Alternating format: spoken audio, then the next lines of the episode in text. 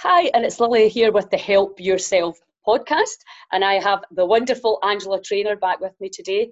Angela and I talked a few months back about her journey with disease, etc., and her two books that she's one's written and I think one's just been in the process. And when we were uh, talking, we touched upon sexual abuse. And this is a subject that I have wanted to really discuss out in the open for quite some time. As Angela and I both have worked privately with clients and we understand that very often um, there a lot of the problems can stem from things that have happened in childhood. It doesn't always have to be sexual, but it can be. So we we said then we'll come back and we'll have a chat about this. So Angela, can I just hand over to you to introduce and to do a bit of a disclaimer and a, a kind of warning, safety chat, please? Yeah, sure. So um, I'm a psychotherapist. I run the Harvest Clinic, founded the Harvest Clinic in Glasgow 35 years ago. Um, and I've taught my subject here, down south, abroad, in, in Portugal, in Malaysia, and Singapore. Um, I've lectured in my subject to uh, degree level, MSc degree level.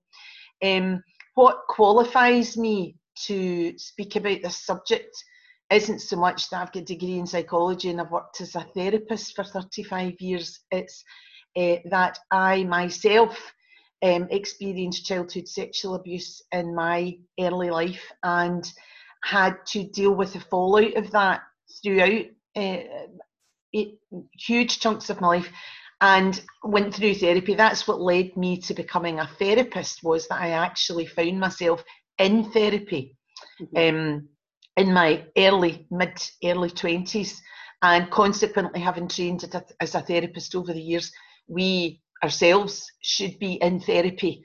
Uh, if we're going to be working with other people, we should be looking at our own stuff and we should be making sure that our stuff isn't getting in the way of what we're doing with the people we're working with. So I had to work with my issues over the years. So I feel that's important to set out at the start that I'm not speaking about it because I've read about it in books. Mm-hmm. Um, I think if you are going to be dealing with a subject like this, it's important you're in the hands of someone who has been up the mountain and come safely back down the mountain and knows what's involved in climbing the mountain. They've not read a book about mountain climbing uh, or they've attended a lecture or a talk in mountain climbing. So I think it's really important that we're very, very careful about who we speak to about an issue like this. Number two, the disclaimers are that if you are currently, for example, um, new to recovery or you haven't dealt with any of your own um, abuse, whether that's suspected or otherwise, it might behoove you to consider is this the right time to be listening to something like this? Because we're in the middle of a pandemic and you may be living ho- at home alone and you may be triggered by things that we're speaking about. Um, it, we may we we will without doubt be knocking scabs off for some people. Um, so if you don't have the right support or backup, uh, then I would question whether or not you should be watching this at all. Um, however, if you feel secure enough and stable enough and feel you have enough support or you have enough scaffolding in place, feel free to watch bits and then leave it and come back to it later. Don't immerse yourself in this uh, in a winnie unless you know you're a good strong swimmer um, because just talking about sexual abuse it has to be especially childhood sexual abuse it has to be up there with one of the most yucky icky dark dank subjects that we could possibly look at so it is really important to support yourself so i've got my herbal tea that I'll be supping from. I will be probably going and having a shower right after. I've already had one, but I'll probably go and have a shower after this interview. I'll probably go and change my clothes and I'll go for a walk. I will clear my energy. I will go and eat something nice and wholesome. Um, I'll either write about or speak about to my husband, you know, how it felt, what it brought up for me, um, it, it, don't underestimate the the the depth of this subject matter and how it can impact on us and how it can affect us. So really would ask people to be very, very careful and uh, what, what they're doing with it and they're not immersing themselves in it and then going prancing around and wondering why they feel triggered or they feel distressed or upset if it's if it's brought things up for them. Um, and if that is the case, that would behoove you to get some good, solid, strong support. Mm-hmm. Okay, that's a that's a very good point, and um, it is a very very emotive and, as you said, dark subject. And I think if we just talk about the trigger, which is a very kind of used word these days, which just simply means when you go into your memory, you relive emotionally, chemically, electrically the the reaction, the response to whatever happened in the past. And this this kind of remembering, remembering, remembering is a bit like stabbing ourselves over and over and over again in the heart. So that's why we don't want to.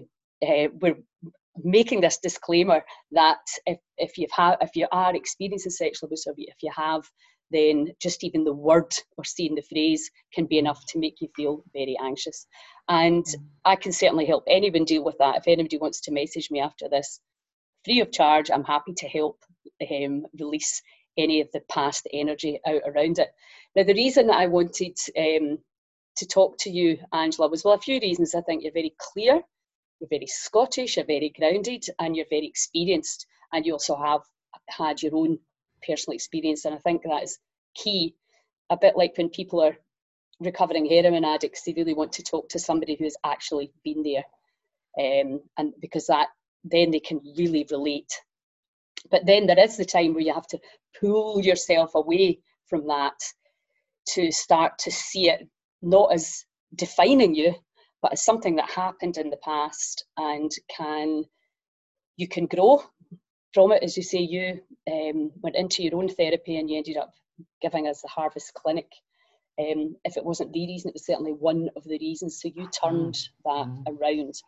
Um, so, talk to me first about um, what age did you admit or tell or whatever word because I know they say between 35 and 45 is when most people come out, for want of a, a, better way to put it, and they tell their story.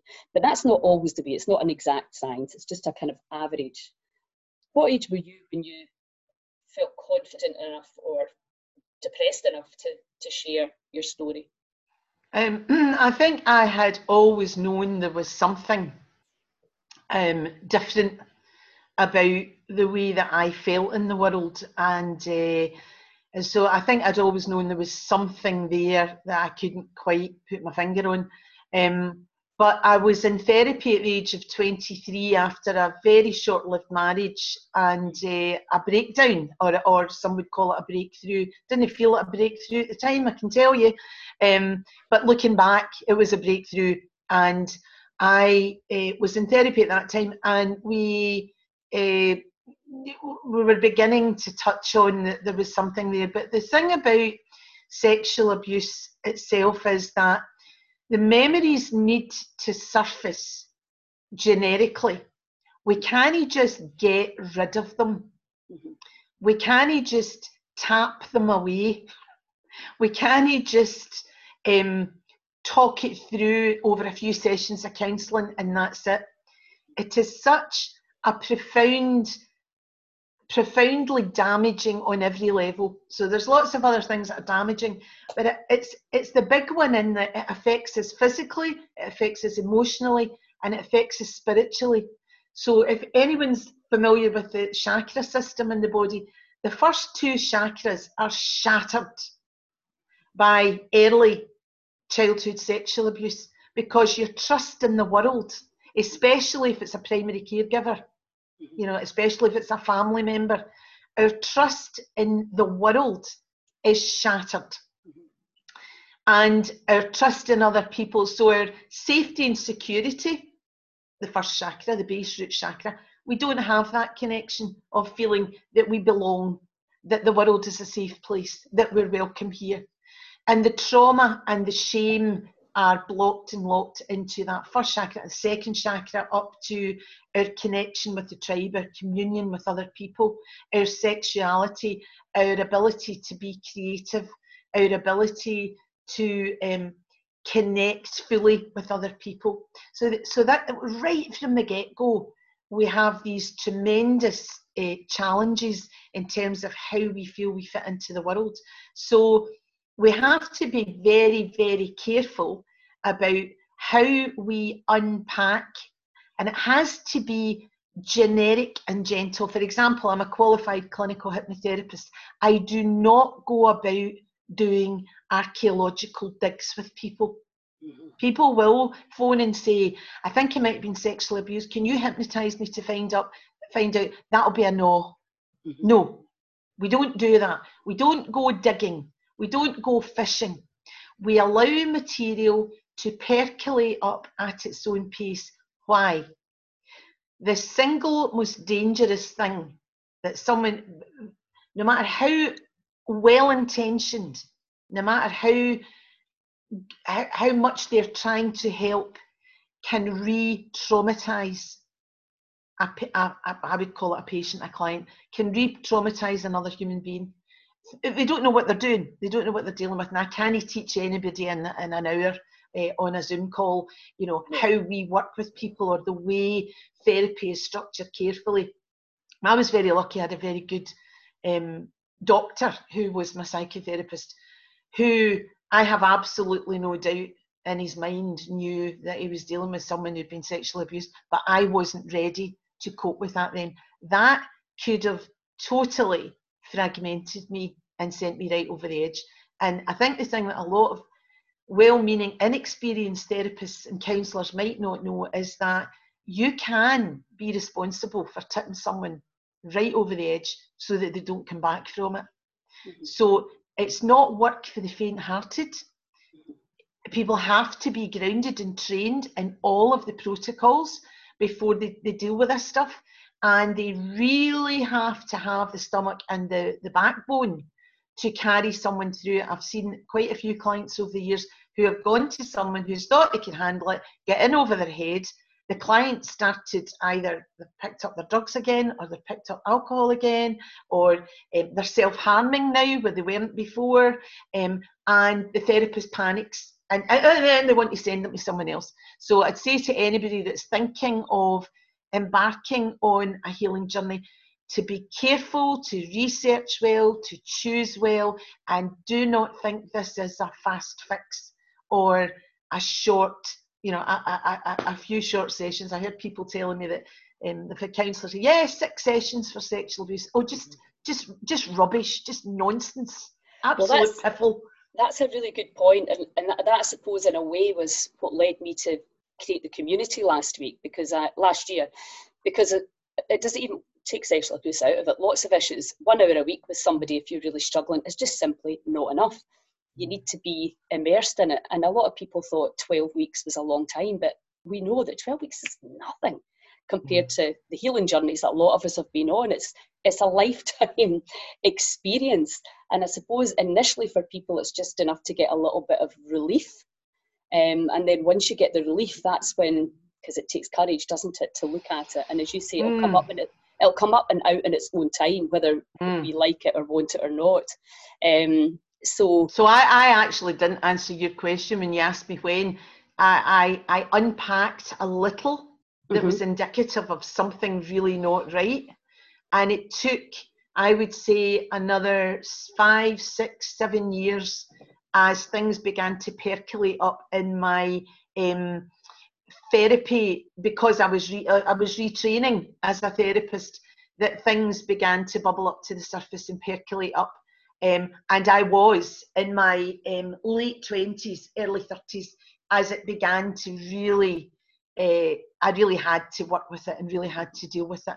Um, Can I ask and you thankfully, I had a very good therapist who was who was capable of doing that with me. Can I ask you one more thing before it goes out of my head? yeah, sure. I, I, was listening to Tim Ferriss. He, I don't know if you know Tim Ferriss. He wrote the Four Hour Work Week, the Four Hour Body. Anyway, I, right. I love his podcast, and he recently, I'm not sure how recently, but did a podcast about himself and his um, abuse when he was younger. and he he discovered it or uncovered it when he was in an ayahuasca ceremony. So my question would be, if you blocked it out, can you function normally or believe that you're functioning normally? You know, so what's the difference between where you where you don't know consciously and then you do know consciously? Uh, I think it, I think that's this piece of string question. Um, sexual abuse is like a continent uh, or a galaxy. There are so many different types and d- therefore different approaches of healing that need to be um, implemented. So, for example, you've got everything from incest to sexual assault to rape to ritual abuse to um, familial abuse. You, you can't lump it under the one umbrella. You can call it it's a form of sexual abuse, but like you depression, can't there's lots of you different can't- reasons. yeah, you can't say this is what to do and this is what Willie did. So that's what you should do.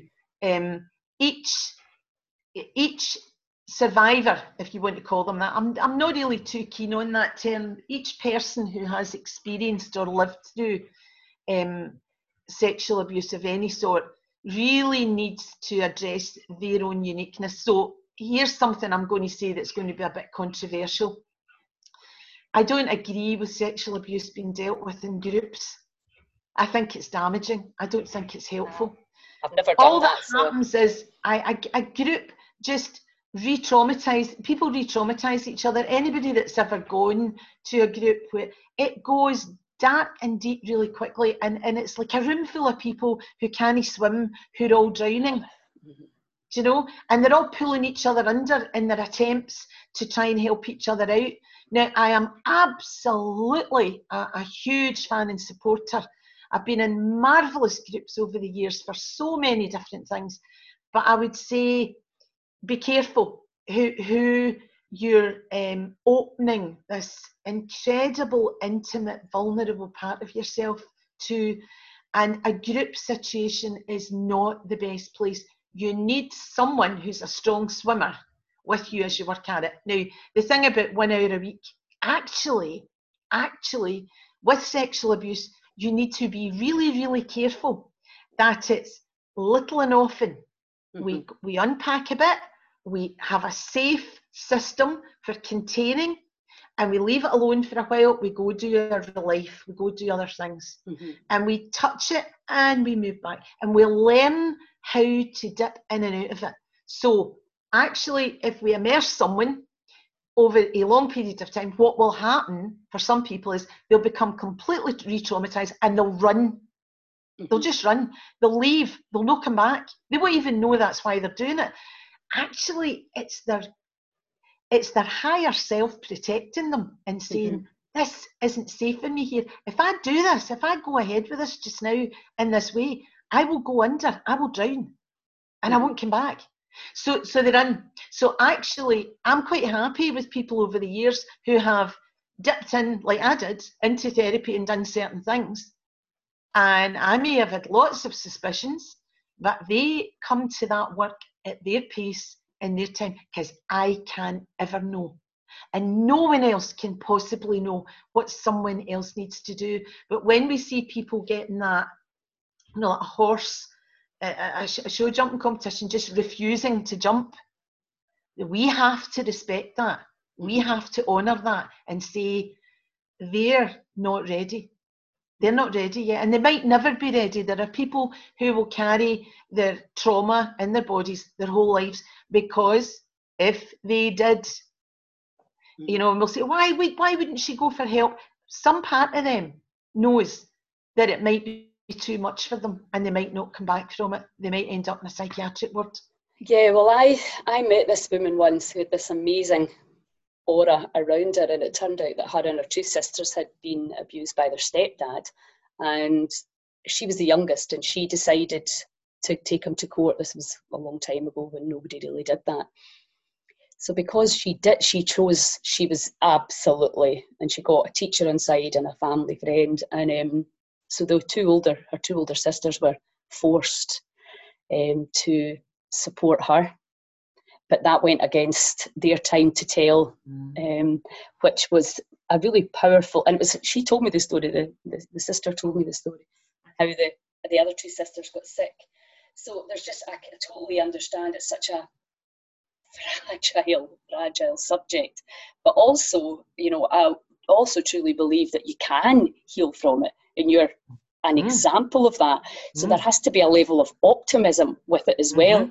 And we mm-hmm. have to have and, and also i think we're probably not very good at healing it because we don't really have a facility in the nhs that really understands that and and will support somebody along because they still want to medicate that may be a wee mm-hmm. bit unfair but in general the people i know that go to the doctor it's, it's usually medication so and also people just didn't want to talk about it and I, I, I recognize now in my life that people are can can share it easy, more easily without the the whole I'm to blame, I'm to blame, and there's something they could just say it, whether mm-hmm. subconsciously that's true.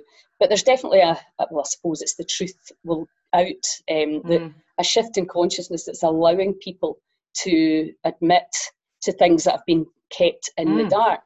And you know, um, I think it was in the holographic universe they they they discovered that when people tell the truth even if telling the truth means that you will have the death penalty or that you'll be forever in jail. The body emanates this enormous energy field relief. So, telling the tr- part of telling the right person in the right environment um, can be hugely um, healing itself. But then, well, well, well, it, well, it can. Yes, and but then there's uh, the because it thrives in secrecy. Sexual mm-hmm. abuse, thri- incest, all of these things thrive in secrecy.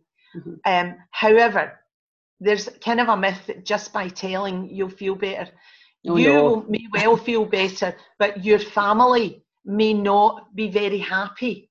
And the consequence for some people in speaking out and speaking their truth is, and it's incredibly common, is that they can lose their family mm-hmm. because their family won't go there, mm-hmm. won't accept that uncle, you know, uncle, we'll call him what make a name up, Uncle Uncle Tommy.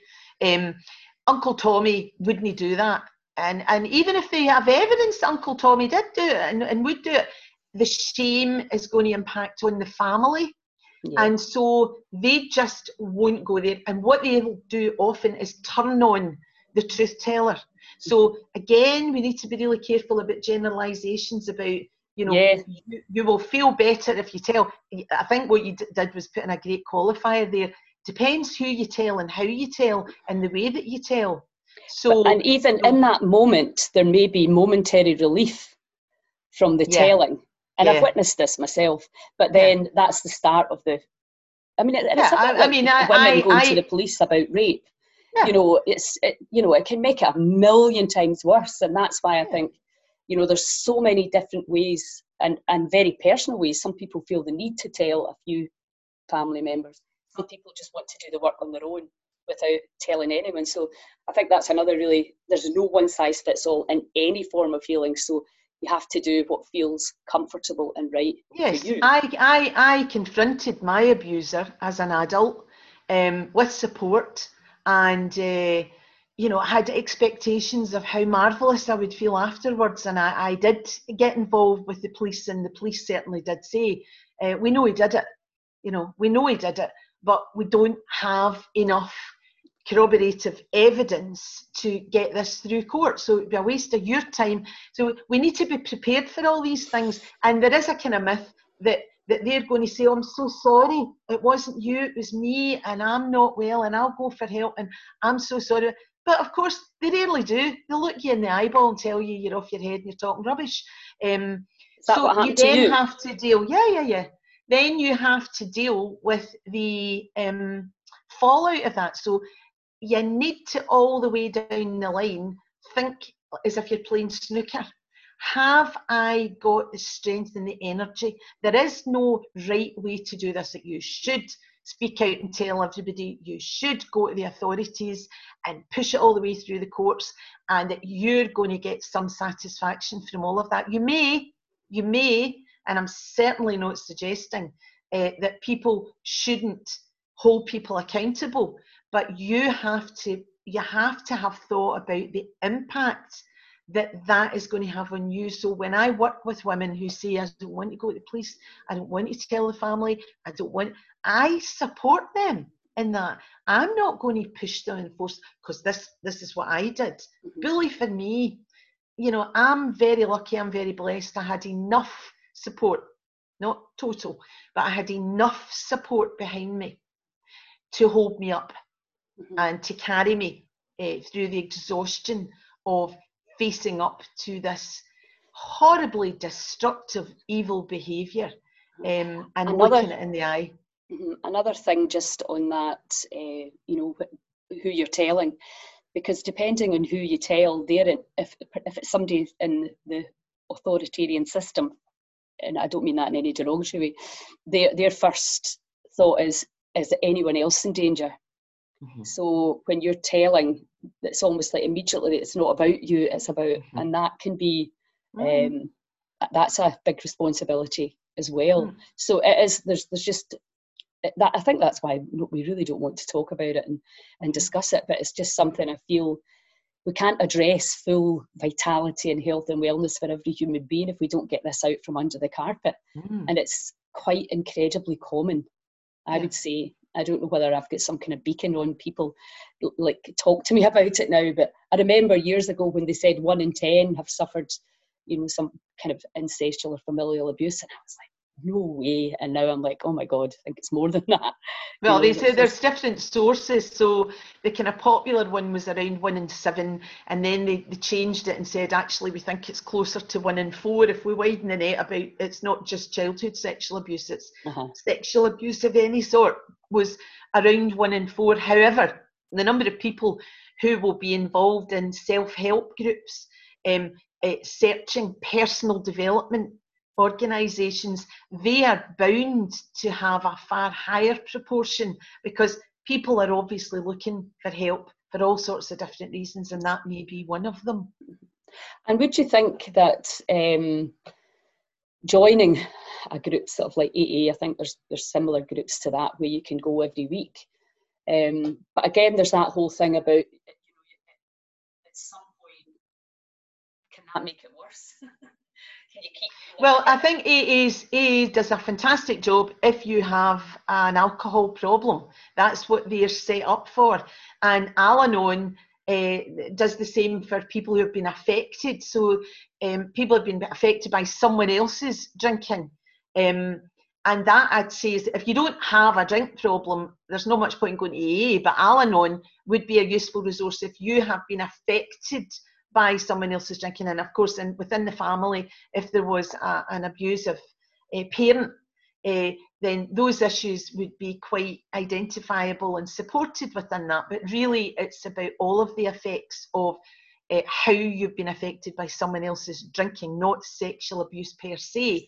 Um, but I, I, do think with, and I, and I know not everyone's going to agree with me on this, but I've just seen so many casualties who have gone along to um, groups where uh, people, and, and the worst ones are self help groups, you know, because there's nobody in the room that knows what they're nobody knows how to swim and everybody's going jump in, dive in, come on, we'll all help each other. And this is when we're, if you're broken enough, you can't carry someone else. Do you know, you can't carry someone else. You need somebody that's got a big strong back to carry someone with a broken back.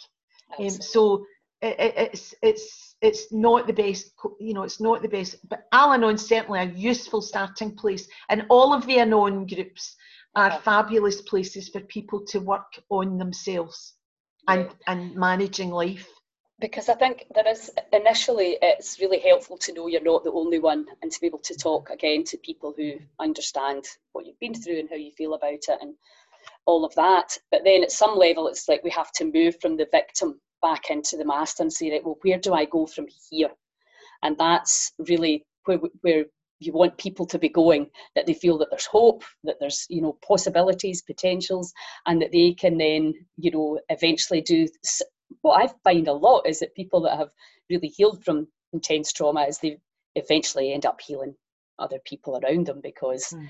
people say, "What were you doing?" You know, and and that's kind of organically how it how it works. We can actually build each and help each other up to either carry it or to let it go. mm, And I think you'll carry it, you know, for a little while, and then eventually you, it's a timing thing as well, isn't it? And mm.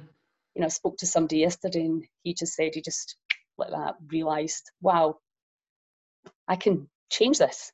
I'm not mm. going to do that, that what I've been doing for the last few decades. So sometimes yeah, I think I think I think so many of the skills that you and others teach are really helpful in building scaffolding Mm-hmm. You know, so like the you know the the, the beneficial effects of uh, cold water immersion.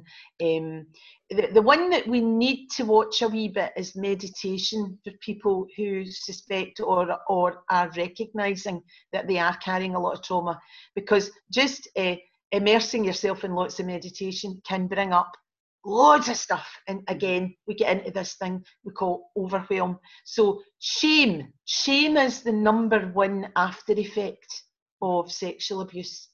And that's really the prime mover in what's wrong today is how does that experience from 10, 20, 30, 40, 50 years ago impact on me today? What triggers it today? Um, what are the circumstances that set me off you know, is it when I don't feel in control? Mm. Is it when I am feeling cornered? Is it when I'm feeling overpowered by someone? You know, when we look at our relationships and we look at, you know, I'm a, I'm a complete and utter control freak. I'll put my hands up to that one. um, and that's one of the after effects is that I, I had to learn how to get control in my life to survive. You mm-hmm. know, I was drowning for the first mm-hmm. 25 years. And so when I learned how to get control, look at me, mommy, I'm dancing. Um, I went a wee bit overboard on it for a while. I was like, I'm controlling I don't need a man in my life. I don't need anybody in my life. I can do it all by myself. Uh, I'll carry my own messages, thanks. Um, and I would wrestle with the, the, the, guy at the supermarket that was wanting to help me out to my car. I'll leave it, I can get it myself. So it's a daft example of it's a good one, very though. common phenomena that um, we we we we're carrying the after effects and uh, you know no one else is going to um, no one else is going to invade me again in any way shape or form. No one's going to tell me what to do. No first minister no government no anybody is ever going to tell me anything again. And of course that you're living in the past. If if if you have a problem it's been told you know, and sometimes uh, giving up control to someone else and saying, maybe you know more about this than I do, um, and maybe I need to defer to your wisdom or knowledge or whatever it is. But when we need that tight control, these are all things that, that point the way. We call it the affect bridge regression, where we're looking at fundamentally what we want to do is to repair your life today. We can't change what happened back then. And as my one of my teachers, Carolyn May, says, with um, trauma and abuse, uh, early stuff, what we want to be doing is using therapy as a boat in a river to get to the other side. What a lot of people do is they get on the boat to go to the other side, but they don't get off. They come back on the boat to the side they started in and they spend their lives on the river going mm-hmm. back and forth, and nobody actually says, Get off the boat now. Yeah. You've arrived at the other side. It's time to move on. So telling the story is vital, is crucial. My job is to be a soul friend, a witness to that person's journey and experience. They need to tell the story. Mm-hmm. And we don't need all of the story. We just need enough of the bits of the story for them to get this is why I am the way I am, and this is how it's impacting on my life today. Mm-hmm. And then we need, we may allow them to tell edited, I don't want to say highlights, lowlights of the story that need a bit of exploration, that mm-hmm. need a bit of um, the part of of us that was damaged so badly or left so terrified and alone needs to be connected with and rescued and brought out into the present so here we're talking about inner child work. needs to be gently. Now, that child will not trust you because you you will no doubt have learned other coping strategies that are not useful. So some of my survival strategies in my early 20s and 30s and and, and so what what was around um, numbing out, you know, whether that was alcohol or cigarettes or whether that was shopping or busyness or or over talking or rumination in all the different ways. For other people, it might be gambling or spending or illegal drugs. I was just, I was a bit too fear of them, thank God, because I don't think I'd have survived them. I did like them a lot. Um, I didn't do the illegal stuff, but I certainly uh, could use legal drugs. I could use painkillers. Um, uh, and and excuse that as a headache or a sore back or whatever. So you know, a lot of these strategies that we'll have developed are, are fabulous survival strategies at the time. I'm still here. Mm-hmm. Yeah. It worked, but they're not good in the long term. So mm-hmm. we're looking at helping people to unpack those survival strategies that are not working for them anymore. So just keeping men out of your life Mm-hmm. That's Can a I, useful survival strategy for someone that's been raped or sexually abused, yeah. but it might not be working for them today. I know. Well, that that's that's. I, I just wanted to say. I think that we've been talking about childhood sexual abuse, but clearly there's a lot of teenage. You know, mm. all the other as you get older as well, where the memories are not hidden. Mm. the memories are there. And what would you say? There's a difference. Do you see a difference in how people can manage if it's not been put in before you were eight, seven or eight years old? Is it easier? Is it harder? Is it the same? Does it just depend? I don't think I can answer that. I don't know is the answer to that one. Again, I'm going to say every individual is mm-hmm. unique. How it was managed and dealt with at the time, you know, it did. Was there anyone there offering support? Were people turning a blind eye? Mm-hmm. Did people know and did nothing? Mm-hmm were you sacrificed by people who did know mm-hmm. and who were mm-hmm. so sick and damaged themselves? So we look at eh, often yeah. we'll find generational abuse in families mm-hmm. where on some level it's just kind of there in the background and nobody talks about it and nobody goes there all of these things will make a difference thankfully hopefully today children are more likely to tell. We're not quite there yet. No. But some children are trained at an early age to say, bad man, that bad man said that, that bad man did that, you know, mm-hmm. and, and they will shout, they'll scream, they'll yell. Mm-hmm. And, you know, when that happens, those kids tend to fare much better than the ones that haven't a clue how to deal with something yes. that is inherently wrong and they know it because you know, one of the things that happens is that we, we move, the child moves from um, I feel bad to I am bad. Mm-hmm. This was a bad thing that happened. I feel bad, and of course, if it might not have might not have felt bad as a young child if someone's tickling you and mm-hmm. someone's giving you a lot of attention and someone's grooming you.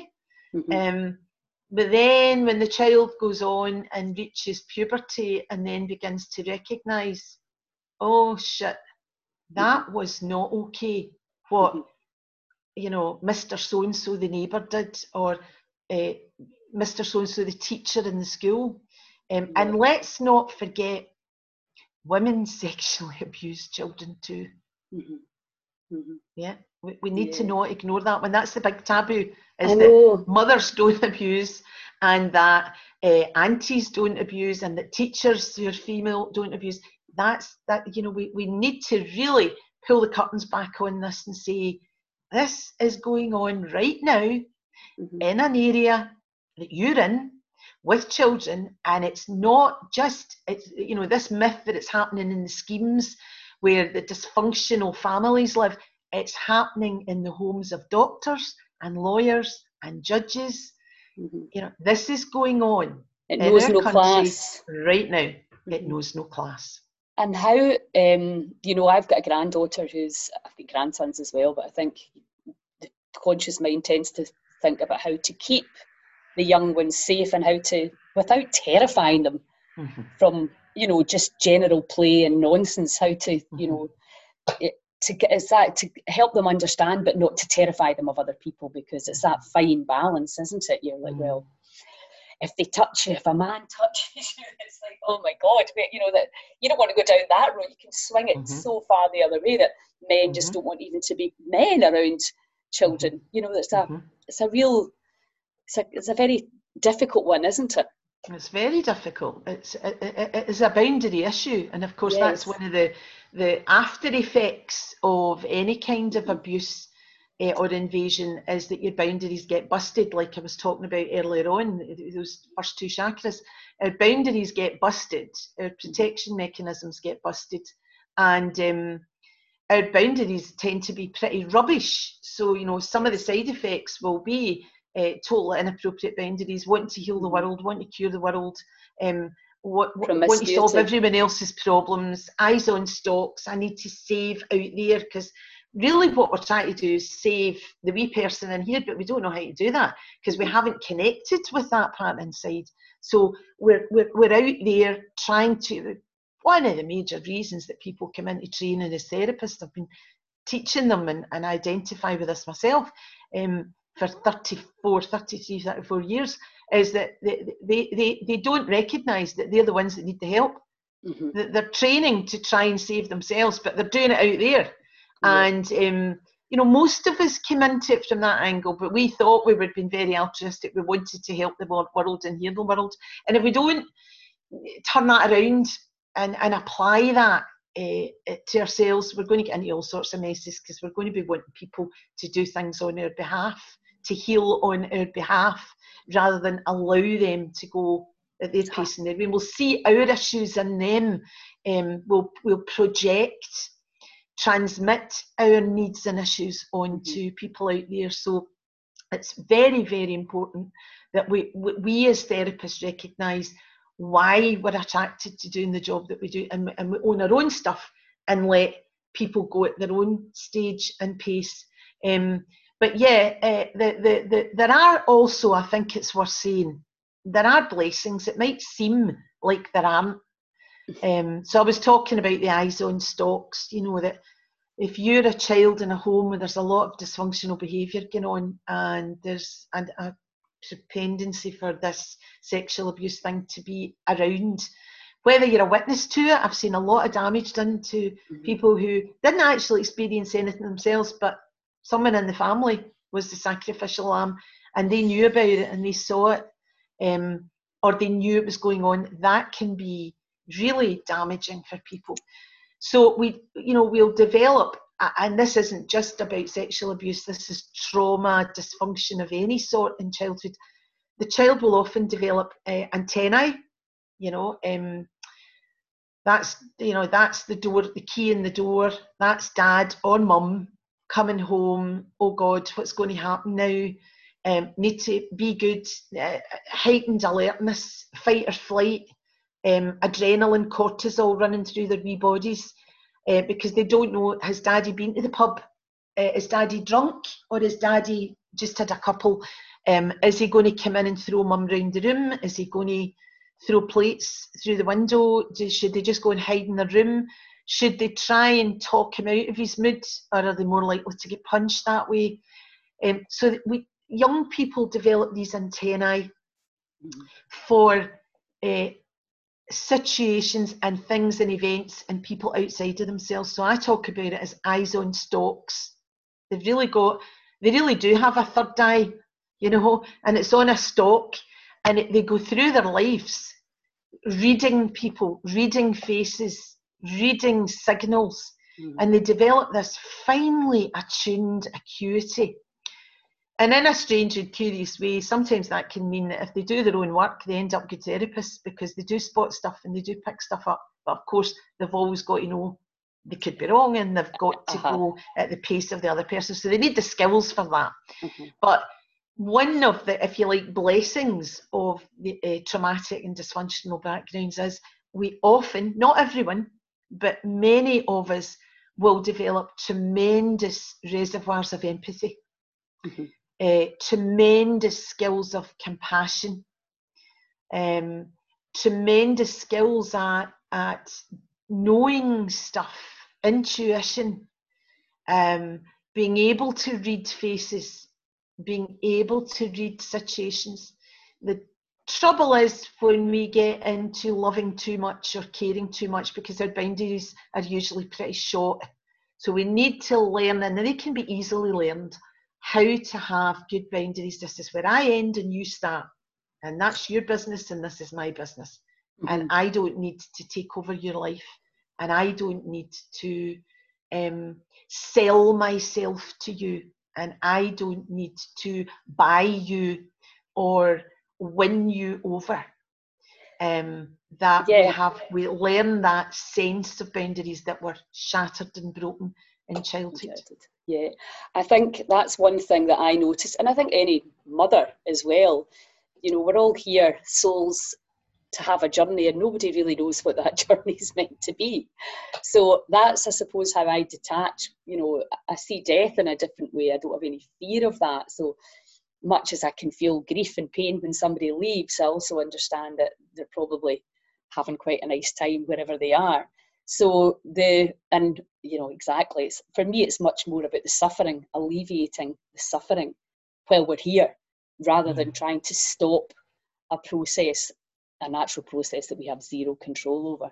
Whereas if we can help people live with or without the past, then uh, it's you know that's the only thing. It's just that whole ah, right, okay, now I now I'm I can connect, and as you say, empathy, compassion um, for other people's stories. Because, and I think mm. particularly of children, I remember my friend said to me, all children's behaviour is a form of communication.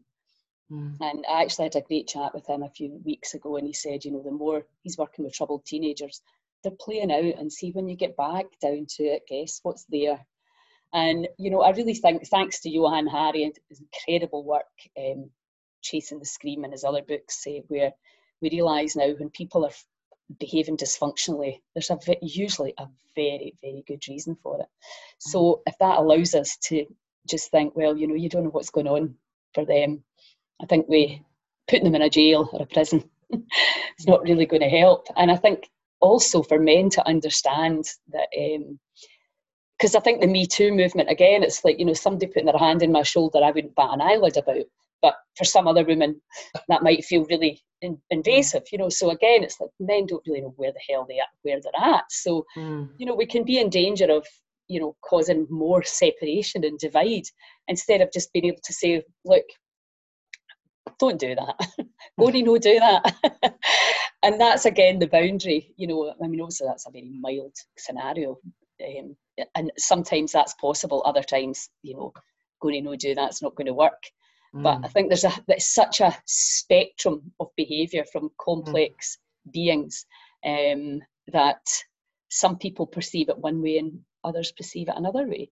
Mm. But if you're carrying that fear from the past, then and that, that trauma and that betrayal, and then mm. ultimately the shame and the guilt and the disconnection, then mm. everything that happens today is going to see, feel different for somebody who has not had these experiences and quite in control and grounded and feels safe in this place. So ultimately, mm. I suppose it's how we can really just get people to feel safe again. Mm. Well, I, I, think there's a couple of things in there. Is, is another thing we haven't touched on is how we learn to dissociate when we've experienced sexual abuse uh, uh, of any sort. Uh, mm-hmm. To survive it, we often had to dissociate. So you know, they'll uh, people will often say, you know, I don't remember everything. I remember this bit of that, but I get a glimpse of. And I would always reassure people, you do not need to remember every bit of it. You lived through it. Okay, yeah. you only need to remember enough for whatever the purposes are that you need. You know, so yes, if you're going to go to court, you probably need to remember a, a significant amount of it to be able to give as much uh, evidence as you can. But if you're not planning on doing that, once you've got it that this happened, that'll do. There is no value in reliving it for its own sake. You lived through it. You just need to have enough to acknowledge, yes, this happened to me. Um, and and you know and and some people will will not some people all people will dissociate to survive these experiences because the body and the mind can take so much and then we just poof, out of the mm-hmm. body and we're not there for it mm-hmm. um, So, you know, I know I have huge gaps in memory and I know what happened before and after, but uh, yeah, I just guess the bit in the middle, my, my soul is protecting me by saying, you don't really need to know all that. There's no really any value in that for you. Um, so we learn to dissociate. Mm-hmm. And that's great because that's a really good safety mechanism when things get too much is to be able to uh, uh-huh. split off and, and take off until it's over but because we learn it so well, sometimes not sometimes, often we're carrying that into our lives. So you know we'll have we may have dissociative disorders like mm-hmm. eating uh, disorders, or you know that thing of who who spent that five hundred pound on the credit card, um, who was it that ate the box of the three boxes of chocolates. It wasn't me. I wasn't. I didn't. I was on a diet. I didn't want to do that. So we can still be dissociating as an adult and allowing this troubled part to when we get tired, or we'll use the AA method, when we get hungry, angry, lonely, tired, or stressed, uh-huh. halts, H A L T S, hungry, angry, lonely, tired, stressed. We will be overtaken, you know, we'll, we'll dissociate again, we'll take mm-hmm. off, the sensible me will go, and bingo, out comes the wounded uh, child who just says, mm-hmm. yes, uh, you know, there's three boxes, three selection boxes in that cupboard, and wham, we're into it. So we may have dissociative uh, disorders going on in our lives um, that don't serve us. Um, so dissociation is often a very, and, and people might have noticed that if they're listening to this talk, that they've dissociated, that they'll listen for a while and then they'll take off. And you see clients doing that. They'll be talking to you yeah. and you'll just see them looking right through you. And what we need to do then is stop, rewind, and ground and know that we're getting to a bit of the tipping point. We don't push ahead and steam ahead because we're risking overwhelm. Mm-hmm. So when we dissociate, it's usually because we're overwhelmed. And that's when we need to teach skills of resilience we need to teach resources. We might even need to teach problem solving mm-hmm. for um, the way forward of it doesn't matter what overwhelms Mrs. Smith down the street. What matters is what is your tipping point? Where what are the signs and signals that tell you you're mm-hmm. getting overwhelmed? And when you start zoning out, you know that's a part of you saying enough. Uh, no, exactly. The straw that breaks the camel's back. I say it's just always the biggest analogy ever. It's just like, and it's usually something small, but it's just that one thing that's helped to just topple you over the mm. edge. Well, listen, we could obviously chat about this for a long, long time, but um, thank you so much for all that invaluable information and insight. And you you can see people, can't you? Still, you're are you still?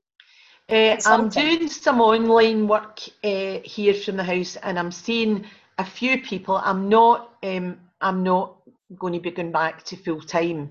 Uh-huh. Um, I'm doing a few people face to face, as long as we're allowed to, in uh-huh. the cabin or in the conservatory, because they have separate mm-hmm. entrances from outside, so people can just come in a door straight into a chair and uh-huh. we can have ventilation and they can go. So I'm doing that from the house, uh, which is in the countryside outside Kildora. But what I would love to say, Lilia, before I go is mm-hmm. I don't want people to think that um, this is so complicated and hard that um, they're not going to be able to do it. Yes. Uh, that, not, not only can you heal from this, you are almost blessed with a sacred wound. Um, and that you can come back stronger than ever. Mm-hmm. But you just need to reach out and and and work through it. Mm-hmm. And it's not it's not a quick fix by any manner of means, but it can be done. And also, you might be much further along the road than you realise, and it yes. might not take nearly as long. But when we are working with someone, um, it is a privilege. We're standing on holy ground when we soul witness each other. So even if you're watching this video because you know someone, it might not be you, but you know someone, you have a friend or a family member who's going or going through healing from this, what can you do?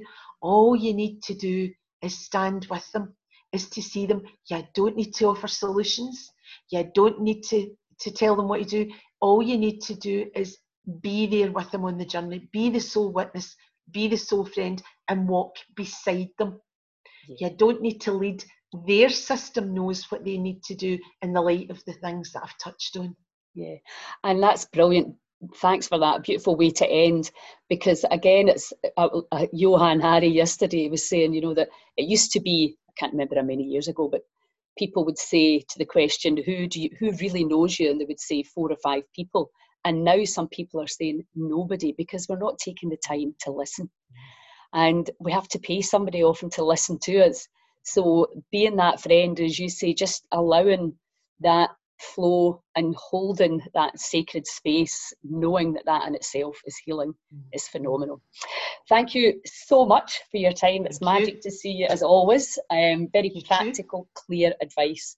And um, so people can contact you. That was my point. If they feel that they would need. Yeah, if I'm, I, I am obviously uh, at the moment I'm pretty snowed under, but I certainly can refer people on. on. Uh, uh-huh. if, Fantastic. If, you know, there's a way to do that if somebody's yes. needing help. Brilliant. Uh, if well, I can't, well, what I mean is if I can't, uh-huh. and, and, that would be pretty likely um, if, if people need seen quickly, uh, uh-huh. but I can certainly refer them on to others. You've got other trustworthy people. Yeah, fantastic. Okay, well, thanks a million. That's all from us. We hope you enjoyed and got something from that. Huge love as always. Ciao, ciao.